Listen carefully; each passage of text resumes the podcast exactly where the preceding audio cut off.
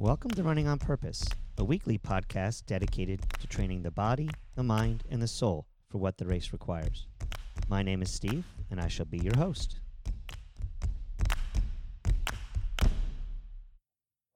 Hey everyone, welcome to another episode of the Running on Purpose podcast.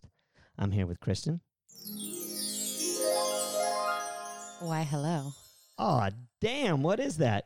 Well, we got a new um black box thingy with lots of buttons. A new recording mixer for our Uh-huh. podcast episodes.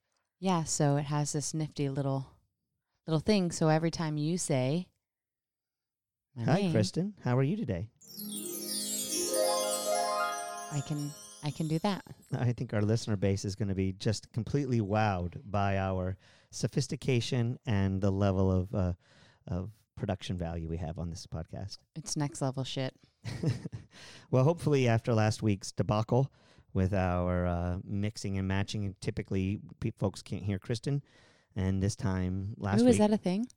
yeah, well, they couldn't hear your voice very well. They would they would talk about it just because you're so soft spoken. But I also think it's because my setup wasn't quite right. And then when I changed things over, you, last week you were really perfect. Um, a couple people I were saying that usually your voice was dead on and they couldn't hear me, Mm. um, which almost everyone appreciated greatly. So. Uh, anyway, just I knew I was needing new equipment and it was time to step up. We've made a commitment to being in this game uh, for at least another 50 episodes. So um, here we are.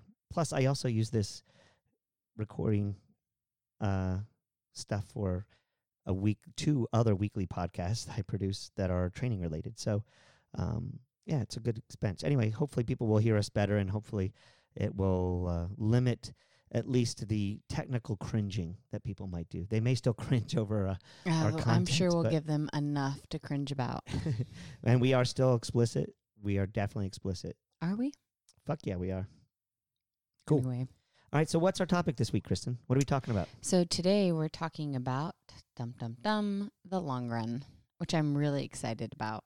Yeah, I am too. Why are you so, why are you so excited about it? Well, right now I'm sort of in like a flow space with running and long runs just got reintroduced into my training schedule and I'm having a lot of fun and experiencing new benefits from them in the sense that I haven't done them in so long. Yeah. And so I'm you know, after those first few, the physiological adaptations that happen and anyway, I have a new appreciation for them. So I guess that kind of leads us into this first question, which is what even is a long run? Like, what constitutes a long run? I, I think that that's from your perspective. When I when we say long run, what are you thinking about? What what makes you? What, how would you describe it, or or at least define that? Mileage wise, I, I'm just saying, what is a long run? So that's up to you. How do you want to answer that question? I mean, I think of a long run as anything over 18. 18 being like the super low end of a long run.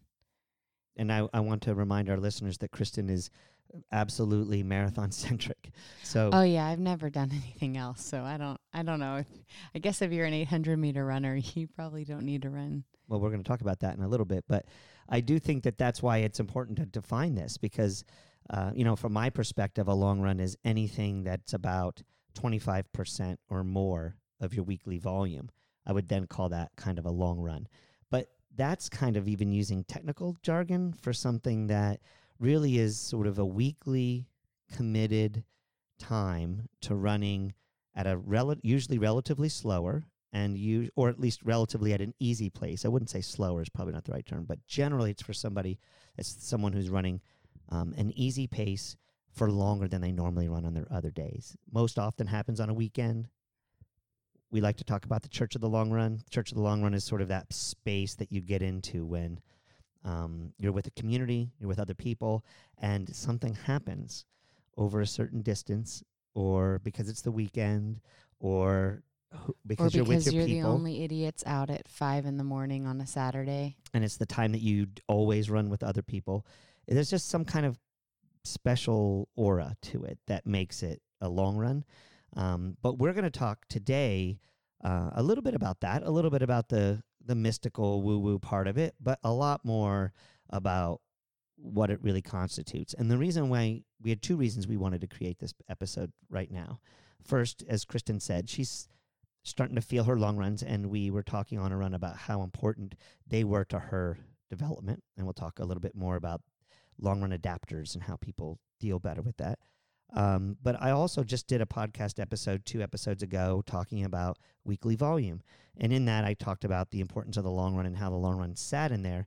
And it made me realize we probably could break this out as its own episode and talk a bit more about it. So that's where we're at with it. And we're going to go through a number of different things. Um, some things to expect here is we're going to kind of break down why it matters. Going to talk a little bit about what happens in the long run physiologically. Some of that will be a, a review of two weeks ago's episode. Um, then we're going to talk about the difference between long run adapters and what I call long run people who break down on long runs and who can't handle them very well. Um, then we're going to kind of go through really what the race requires aspects of the long run, like why it matters to specific distances and what challenges might come up because of that. And finally, we're going to go into um, kind of a discussion about um, because I, this is something that comes up all the time in conversations I have with athletes that I coach who have been working in other systems. And they're going to say, well, my old coach did this. And so I just decided, since one of the most popular programs that I have athletes join my group from is the Hansons group. And the Hansons are well known for having a 16 mile long run as their longest long run, even for marathoners in most cases. So I wanted to talk about why I didn't think that was sound and maybe not because I don't, I have a huge respect for the Hanson system and um, the two Hanson brothers who started that, and Luke Humphreys, who's sort of the the man who's running that program now. They're fantastic coaches, but I disagree with them on the long run, and so we'll kind of break that down a little bit, and then we'll wrap up with a little bit of a kumbaya, holding hands, talking about what the wonderful things about the long run do, and maybe the ways they feed their your soul and they feed your community and those other pieces. I kind of want to spend the whole episode talking about that. Well, let's get done with this other shit real quick so we can get to that point. All right, moving on. So, Kristen, let's talk a little bit about what, um, like why the long run matters. Uh, so, it, in my system, I like to tell athletes that work with me that, in my viewpoint, the marathon, I mean the the long run for every distance, whether you are a 800 meter runner all the way up to an ultra marathoner, that the long run is the most important run of the week. Even more important than your quality workout? In my opinion, way more important. In fact, I would say that I would put it at I would argue that you would do a long run every week, and I wouldn't argue for a quality every week. Um, in fact, sometimes for people who are at a lower volume, weekly volume, somebody who's below 50 miles a week, I might I recommend a medium long run, something that's sort of intermediate distance to to to do more importantly than the quality. Um, yeah, so yeah, that's what I that's what I say. Well, you also often will have athletes who are like cooked, as you like to say, only do the long run and and skip the quality workout. Why is that? Well, it's the same reason why I think the long run is the most important thing. It's that oxygenation. Um, well, let me answer your question first. So the answer to your question is when we have somebody who's cooked, who's a little bit on the overtrained side, someone who's anemic, somebody who has a problem with recovering and being ready for hard quality workouts, what I have found is that they just need some aerobic flushing. They need to oxygenate all of their working muscles. Oxygen helps repair, recuperate, recover the blood flow that runs through your body. People talk about movement equals blood flow equals healing. Why is that? Because oxygen heals your working muscles. It helps them recover and recuperate. So they're also the the pathways this blood and these oxygen is the pathway for creating a whole bunch of other hosts of physiological benefits that happen. And most of those physiological benefits happen when you're running easy. When you do your quality work, you're actually chopping away at many of the gains that you've tried to make. To get specific for a race, you're going to do work that's faster paced and that moves into the anaerobic zone. Once you move into the anaerobic zone, you're throwing a lot of stress on your body. And aerobic running seems to provide to, to, to give you way less stress. In fact, it's almost to some people will argue that 90 minutes is when stress starts to hit you in a long run. I really think it's like two hours for most people that they can go two hours before they start to have sort of pounding related issues. So if you think about that, 90 minutes to two hours is a long time to get huge benefits for this aerobic development that's so crucial and important for recovery and so crucial and so important for your building your mitochondria, all these other things that we're going to talk about in a second for what goes on physiologically. So, yeah, long runs are key, and in my opinion, the most important thing that you can do. Um, and I would say that the second most important thing people could do is their easy general runs because of all of that work. And then we'll talk in a second about how long runs can be stressful on your body and why those easy recovery runs are important. And um, yeah, so why we do why long runs matter is because they are the most important run for every run distance, not just for marathoners, for every run distance. And the benefits, as I just alluded to, four of them are so great. Um, and they're so great for every race distance. I, I really I want to highlight this particular point specifically. Um, 1956 or 7 to 1964, the best 800 meter runner in the world was Peter Snell, who recently passed away. He lived in that, he lived in Dallas. Um, he's an exercise physiologist. Uh, he um, ran what I would consider still the fastest, well, probably in the top 10 fastest 800 meters of runs of all time, because he did this in non technical spikes um, and on a on a cinder track, and he was running times that would be but would put him in the finals of the Olympic Games today, even um, this many years later, forty years later, no, sixty years later, and the state he was his coach with Arthur Lydiard, who many people know, Lydiard was is absolutely famous for two basic things. Number one, his long run and or aerobic development. People call it long slow distance (LSD). That's where not the psychoactive drug, but the long slow distance running that he became known for. Even though that wasn't a staple really of his program, he did some long slow runs, but he did a lot of long hard runs too. So there was a huge mix there. But Arthur Lydiard was absolutely instrumental for a sea change in number one, how people trained, and number two, the way they trained in terms of periodization. Um, that's another topic for another day, periodization. But Peter Snell greatly benefited from that. He was an 800 meter runner, 1500 meter runner, best in the world at his time. He did 20 mile hilly long runs every week, Kristen, every week. And I think that yes, you can't take one case and extrapolate this one person all the way down the line for every person. But it does make the argument for why people who are running 800 to 1500 meters should con- at least consider a long run. I think Peter Snell was a particularly good adapter. He, he adapted well to that work. Um, and we're going to talk about that again in a second. But I think that it, it's just the long run matters so, so much. And if you're running a race distance of 10,000 or half marathon or marathon, I mean, not only is it important for the physiological benefits you get, it's important for the specificity of the race that you're running. So, anyway, those are sort of um, the main reasons. And then finally, like I said, the specificity of what race. There are special concerns for marathoners in terms of running a long run. Like, there's, it is a non negotiable item, and there's no real question about what needs to be done um, I mean, we're going to have some arguments about how some groups do it and how other groups do it, but um, the long run is just really important. It does seem interesting to me that, or not interesting, but weird. And I wonder what your take is on this that I make the assumption that as marathon runners, we like to run long, but it it so often seems that people are trying to find ways to not run long. Do you know what I mean? Like like all of the shortcuts I think that people sometimes try to take um like the 16 mile long runs or how can I do fewer of them or whatever it is, but it it just seems like we so often look to the elites for what they're doing with regard to fueling and shoes. God, don't get us started on the shoe topic. But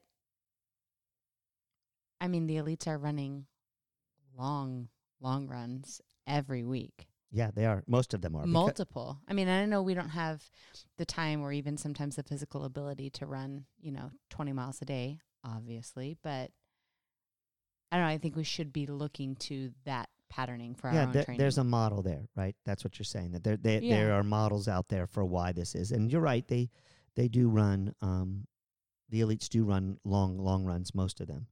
Um, there's a there's a whole crew of elite runners who don't do long runs though, who sort of don't.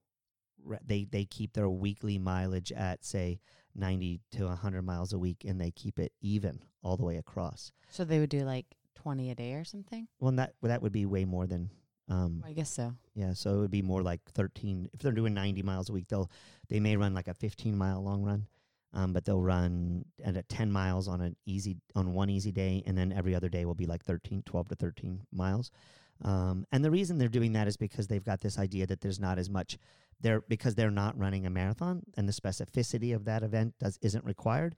That what they're looking that that stressor would be too great, and we'll talk about that with the Hanson's model. That's one of their arguments that it takes a lot to recover from a longer run like that of, of 20 miles plus and so why would they waste opport- mileage opportunities if they're getting the same bang for the buck um, and there's an argument about whether they are getting it um, from a physiological perspective but it's a it's not a poor theory um, but i think it kind of I, don't, I think that there's something that we all know those of us who have run for a long time and, and maybe even those of you who are just sort of getting started a year or two years in there's something really special about the long run. Like there's some kind of ritual and experience of it that makes it really special. But marathoners have specific concerns for um, their long run, and you know we're going to talk about what the actual cost of this specificity is in a little bit when we use the Hansons versus um, our model.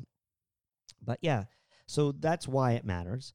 Um, and now we want to talk a little bit about what happens, what's going on physiologically when you do the long run. Because, okay, we can make the argument that it's oh, it's a wonderful experience, and now we can make the argument that there were other people out there. There are people out there that you can look at who do it, and therefore you should.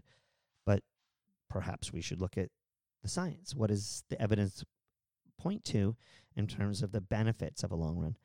Um, and this is a you know. Th- this is in lieu of easy running. Well, I am talking about this in the context of easy running, but I talked about this two weeks ago in the episode, um, really shortly on the episode on on why uh, what your weekly mileage should be in sweet spot. But there's basically a few things that happen with your body physiologically. Number one, your heart has to work hard. Um, and it's working harder than it is when it's sitting down, so it creates a greater level of stroke volume. Stroke volume is the body's abil- is the heart's ability to pump oxygen out to the working muscles. Um, when we when we look at heart rate, people talk about doing heart rate training. Um, they're talking about how many beats the heart makes, but they're not talking about how much blood is pushed out of the heart, and that's a much more important indicator of fitness. And so easy running really helps with getting your heart to have a better stroke volume at more at layer lower levels of pushing at slower paces, which then help, helps you um, helps that sort of it's like repetition. It gets better and better and better at it. So to be clear, though, you're talking about in the context of long runs for this episode. We are only talking about easy long runs, correct? Not long runs with workouts. No, we're going to talk about long runs with workouts in terms of the question of specificity and where specificity sits. But Got it. but basically that there is this benefit in the long run because most of them are done easy for most people. In fact, uh, I would say most training groups out there, most people listening to this podcast are probably doing mostly easy long runs. And so these benefits physiologically are greater stroke volume. You're also building a greater level of capillary density. Your capillaries carry that oxygen um, out to the working muscles. You've got you're building way more mitochondria. Mitochondria are growing. Mitochondria are the powerhouses of your cell. Blah blah blah blah blah. Right? Like we're told this all the time, and I get tired of it. But I get tired of it because I talk about it in a way that I don't understand. Not because I don't understand the physiology, but because I'm not looking under a microscope. I'm not in the testing facilities where they're doing these things. And so I'm just taking it in a lot of ways on faith that these are the things that happen, but it seems to be. So um, scientists have done this this these tests, so therefore it must. But I know I get the feeling of that, right? When I run longer, I know that there are some real significant benefits that are happening. Um, the other thing that's really important about what happens physiologically when you're running long runs is you get better at running long runs. you were talking about this. Like, what is it when you get to like 16 or 18 miles? Why you get all rickety and crickety? Like, there's some sort of threshold for people when they get to a certain distance that their body starts to like go, ah. Yeah, or just like easy easy things. Um, I did my first twenty mile in a long time a few weeks ago, and the bottoms of my feet were hurting, like like as if someone had was slapping the skin. It was really weird. They were anyway. It was something that I had forgotten about. That happens for your first few long runs when you either have never done them or haven't done them in a long time, and uh, that's something I would not and I don't think it happened until like ni- mile like 19 and I would not want to experience that for the first time in a marathon like in a race Yeah, and think about those folks who are just beginner marathoners as they start up. yeah like They- what if you don't know that that's just the road slapping your feet and you think you're getting injured so you stop or I don't know like I think about all the things that could cross your mind if that just snuck up on you Well, how many of us as runners have heard from other people, my knees hurt when I run? Well, it's because these folks, not because there's anything wrong with the knee. The knee is wonderfully made, it is, des- and and it Your is hips and is designed to take that kind of pounding. It's that they're because those knees haven't done that pounding before. It just takes a little while to get used to it. Yeah, I have problems with my hips more than anything else. They get rickety and crickety, and that's because maybe my glutes aren't firing, and I'm not staying tall enough, and I can change my mechanics. And there's yeah, and I'm getting old. That I sh- just I just like air spelled that you guys can't see but I had to remind him Yeah. So, um, yeah. So there's this specificity of running long that for marathoners is really, really important. So if you're running, if you're a half marathoner, then you know running longer than you know 13 or 14 or 15 miles may not be as critical or crucial for you. Um, but I think most of our listeners are at least thinking about a marathon, and um, so that's another reason why the long run is so important for um, them because of the specificity of the race. And then finally, Kristen, there's another physiological reason why long runs are so important, and that's how we deal with fueling, especially both for marathoners and for every distance. So, what's up with that? as far as how you are fueled for Mm-hmm. What What are um, you? What is happening in a long run that's that you're adapting to? Well, fat adaptation for one, assuming pause, assuming that you're not for every single long run taking 825 sugar packets or whatever. Um, That's a specific number, 825. I'll get off my soap, my tiny little soapbox on that. Um, no, so ideally, so if your body's capacity to store glycogen is between five and six hundred grams, um, you'll deplete that in an hour and a half to two hours, depending. So if you're running longer than that, you are spending some time um, forcing your body to run on its fat fat stores. So anytime that you spend running long, you're getting better and better at at being a more fat adapted runner, or at least making that transition smoother. Um, versus, you know, the first two or three times that you do it might be really, really hard, but if you do it consistently, um, ideally anyway, it gets it gets easier and easier. Yeah, you know, I used to. I've done a lot of long runs in my 50 years of living, 45 years of running, and I, I, you know, after at a certain point, I was taking gel always as soon as they came out. Before that, I was looking for. I would take. Did cane- you? I Oh, didn't yeah. know that. Well, just because I thought that you were supposed to, because marathoners did. So Mm. I just thought, well, if you can use glycogen, you should.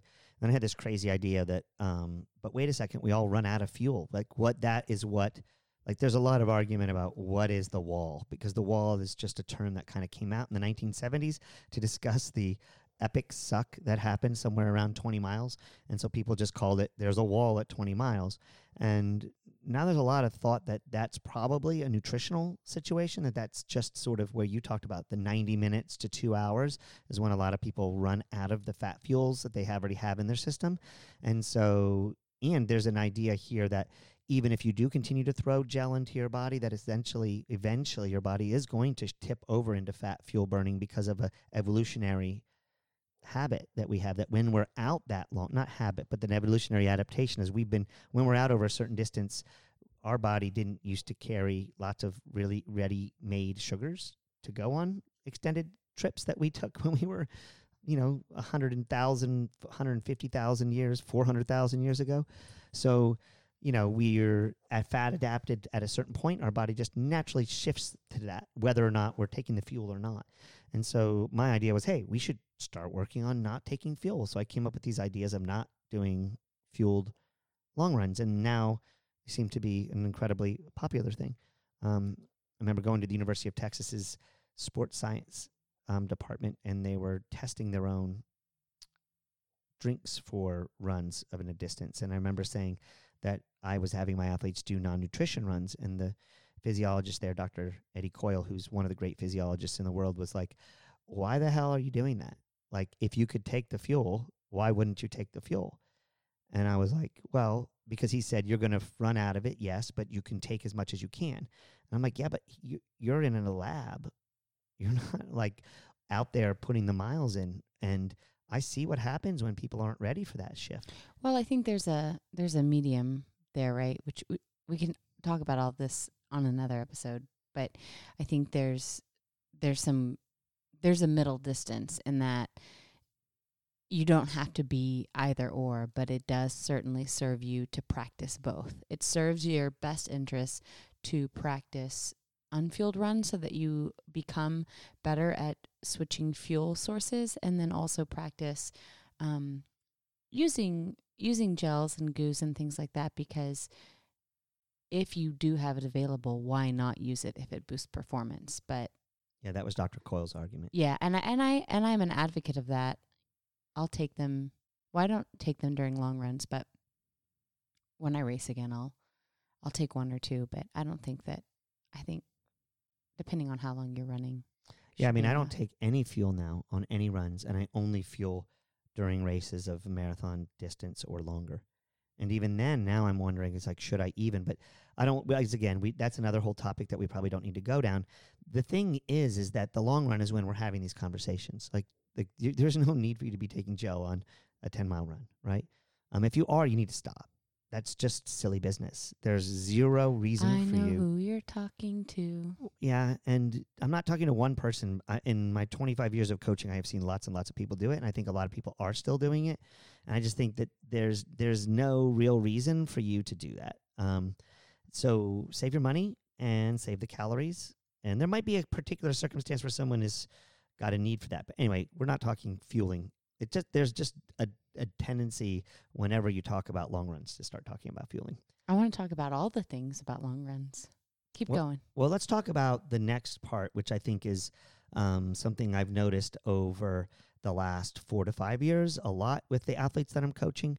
Um, is that there are I'm I'm seeing there's a lot of people. There are a number of people out there who need to do long runs because they're just really good at. They're like what I'm calling long run adapters. Like they need a long run in order to get fit. You're one of them, Kristen. It was we were watching you train over the last year and a half where we were trying to keep the long runs down and maybe pick up the speed a little bit and try to play with a couple of other modalities because your body wasn't entirely right. It wasn't feeling incredibly good. And we weren't seeing benefits, but we added a long run back in and whoosh, you took off. Talk a little bit about what that experience is and whether you think maybe you are a long run adapter or is this something that you need in order to be um, at your best? I mean, I definitely do. I can't. I mean, I'm that way though with mileage in general. I'm my body doesn't sit well at the 50 to 60 mark, but is really happy at 70 to 80. Um and then with long runs it's like everything just sort of clicks for me. After the first couple, the first couple are kind of hard, but after that it's like I don't know physiologically what's happening. Maybe you could answer that question, but um yeah, it's like things just start clicking and making sense, and I'm seeing the gains from the workout earlier in the week. So if we have a Tuesday workout and I have a few days to recover, and I take my recovery days very seriously, I run significantly slower than MGP on recovery days. So if I run like literally two or three minutes slower. Mm-hmm. Well, you don't do it the whole time. You a lot of times you'll pick the pace up as you get going, but you know it And does it does depend. Yeah, it, And it if we're running on the trail, you're definitely running slower. Yeah. Um but so I've had all these days to rest and sort of make some adaptations um, to the wor- from the workout a few a few days before. So then when I show up on long run day, it's like every day it feels like a like a new boost, Mm. like a almost like I'm a different person than the week before. Like I can map out my progress on my long runs. Yeah, so that's like that. You are what I would call what I'm seeing is this fat adapter, and I don't really know exactly why that happens. You know, I'm not in the lab, so, I think it could be genetics. You know, I think there's some people who are who are specifically better at that fast twitch muscle fiber, um, you know, ratio. They just have a much higher level of fast twitch muscle fiber, and so they're Slow better. twitch. Sorry, slow twitch muscle fiber. So they're much much better at dealing with that. Um, it could be that they're better at they're better fat adapt they're better fat adapted so they have a and I think a lot of some women are this way they they can shift to their fat burning fuel much more quickly and they're not running on that glycogen fuel so fast and so because of that they start to get more benefits out of the long run and they don't they they don't drop off at some critical juncture 90 minutes into a run and so they get a lot more physiological benefits because of that could be that there's some of that going on Yeah, I think it's different for every person. I mean, I have some teammates who do just as well as I do with long runs, and then some who really, you know, like to keep it on the shorter end or have a who struggle more with it. And I think it's, I think the most important thing is one, finding your set point, understanding where you operate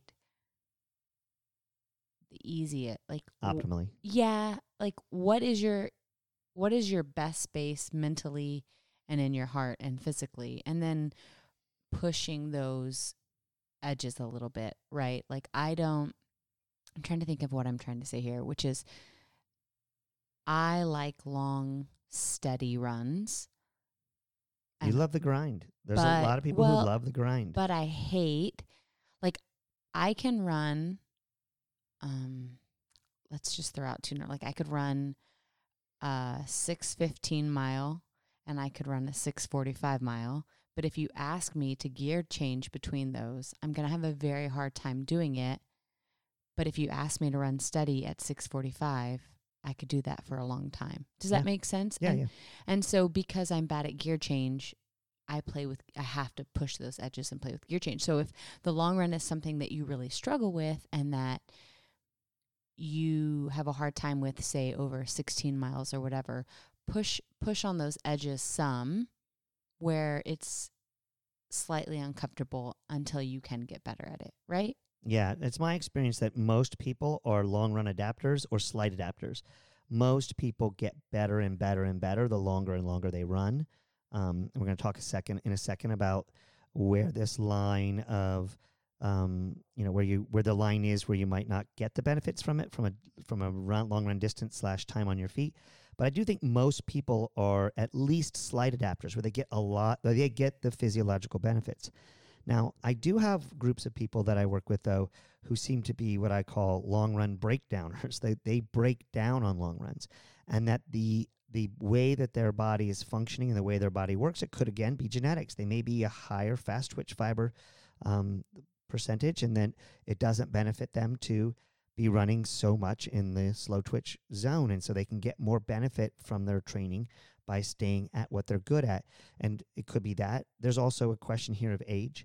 I do that think that when people get to the point of about 50, 55 years old, that maybe the long runs um, are more detrimental to the to the bones and the muscular structure, or it could be that we just don't recover as quickly as we get as we age, and so that there seems to be as people get over a certain age, more of a of a cost to that long run. That's beyond the 18 mile point where we need to start thinking okay if you're not going to run a marathon then there's no need to go over that distance. You should really stay below it.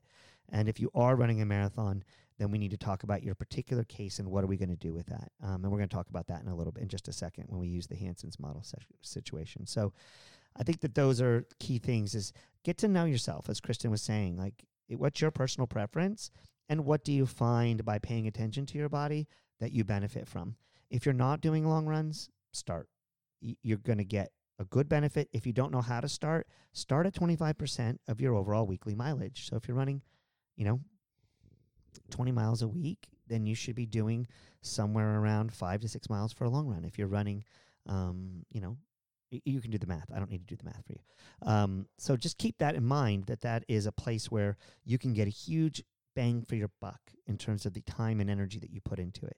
I like to say every 30 minutes we see like a an exponential factor of improvement. Again, that is not that's not scientifically based, but it seems to play out for many people. 30 is important, 60 is a lot better, 90 is a lot lot better, 2 hours. Uh, There is a law of diminishing returns in there, but really in that zone of 90 minutes is where people get huge benefits in my experience from watching them um, train. And that's where the medium long run comes in and sometimes. And so what's a medium long run? A medium long run is a run that's a little sl- shorter than your long run distance, but it's meant to be run really easy and you're optimizing more of all those physiological benefits we talked about that happen with easy running. Any medium long running you're doing should have no quality in it at all. It should only be easy aerobic running and it should be completely focused on just getting those oxygen, that oxygenation and getting that aerobic development um, path, neural pathways working really, really well. Um, so let's go into a little bit of a case, case test. Um, I have found in my experience of working with athletes that some folks who come to work with me have come out of the Hanson's um, program. They're they're using their online platform, and that platform um, suggests 16 miles as the longest long run distance. Occasionally 20 miles for marathoners, but never over 20 miles. Um, and I just don't understand the thinking behind this. Uh, in my experience, um, I have seen so much of a benefit out of the long runs that I can't understand why someone would choose to limit those. Um, so I kind of gone through and done a little bit of homework on the on the this plan, and it, this is on Luke Humphrey's site, and I'll have a link to um, his particular blog post that he put about the um, the their reason for doing the 16 miler. Um, and he's got two basic arguments for it. The first is a time factor. So he's talking about here basically balancing the benefits of the aerobic of the aerobic development uh, versus the structural damage that can happen on long runs. Um, I think that I'm not sure what documentation or what what studies he's looking at or what research he's looking at on how much structural damage happens on long runs. I, I don't know of that. I do know that there are that your red blood cells get get crushed pretty bad, and that can be a problem for some people that they're that they end up with, and that there's a load bearing issue with just constantly running long, long, long, long runs. Um, but I'm not sure of true structural damage, except perhaps that people's biomechanics gets affected and they start falling apart and not running as well. But I'm sure they've got great reasons for why they say there's structural damage. So let's just assume that there are the benefits of aerobic development um, are in in um, opposition to the structural damage that can happen. So their basic argument is that at three hours, you should stop. Like three hours is long enough, and I agree that it is costly to go beyond the three hour mark. So if you're a four hour marathoner, you've got some hard choices to make. Um, anybody who's running sh- not a mar- not running a marathon, and who runs a marathon in under three hours, um, you don't ever really need to go over the three hour mark. There's really not a whole lot of reason for that. Um, if you're a uh, if you're someone who is running, however, say four hours or four and a half hours or five hours for your marathon, then you've got some hard choices to make. And this is where the Hanson's model makes a little more sense to me that you would limit it. So, from this time factor, um, let's talk about this just a little bit. Nine minute mile pace for 16 miles is two hours and 24 minutes on the road. Nine minute mile pace for, for 20 miles is three hours on the road. 11 minute mile pace for 16 miles is two hours and 56, so basically three hours. 11 minute mile pace for 20 miles is three hours and 40 minutes. Um, and then 12 minute mile pace is 16 miles is 312, three hours and 12 minutes, and 20 miles is four hours. And so their argument basically is that you're going to get that, that it's too costly and you're going to get hurt, and so therefore they do not suggest going over that distance. Um, and I just don't I get that it costs something and that there might be some damage that can occur. But I think if you're running a marathon, you damn straight better do it. Like, I just don't think that there's an argument. Now, I do think that perhaps you only do one or two of these runs of, and I'm not saying 26 miles. In my opinion, 20 to 20, 20 22, 24, depending on your weather conditions, because those are other things that can come into play if you're in a really hot weather conditions. Being out there for that long can be really damaging to the rest of your biological system. But I do think you need, if you want to be able to run 26.2 miles and you care about what your time is, you need to know what you're going to be going through. It's not so damaging that it would that you can't get recovered from it and recuperated from it. Well, I mean, certainly two, three, four times doesn't mean you have to do it every single long run throughout the cycle. You build up to it, you do a few. Yeah, I would argue off. for the four hour marathoner that they only need to do one or two. And I, and I think that they're doing one or two for the reasons we talked about to know what that load is going to feel like Yeah. because the ache and the pain is going to be there. And for some people, that to be in that space and not having had experienced it, it's really it's really challenging. It's it makes you want to quit. And people walk where they didn't need to walk. What they could run through, they can't run through because they've never done it before. And so it's all brand new. And I, I think there's a big argument for that. In my experience, the more 20 milers you do, the easier it gets to do 20 milers. I mean, though that sounds logical, I don't need a lot of physiological evidence based reasons for doing that. I've got enough anecdotal evidence, 25 years of coaching and my own running experience to say those matter. But I do think that those people who are four hours plus have some tough decisions to make. And so I get that. But I would think you need to do at least one or two in a training cycle. And then, yeah, don't go over three hours, maybe three and a half hours if you're particularly resilient or if you're worried about the things that happen late in a marathon and you want to be prepared for it. Um, but again, nobody should be doing 20 plus mile runs every week unless you're an ultra marathoner. I don't think you need that. I think you need, you know, I believe in a two week up, one week down stair step. I believe in getting a recovery time. And so I think that that benefits you.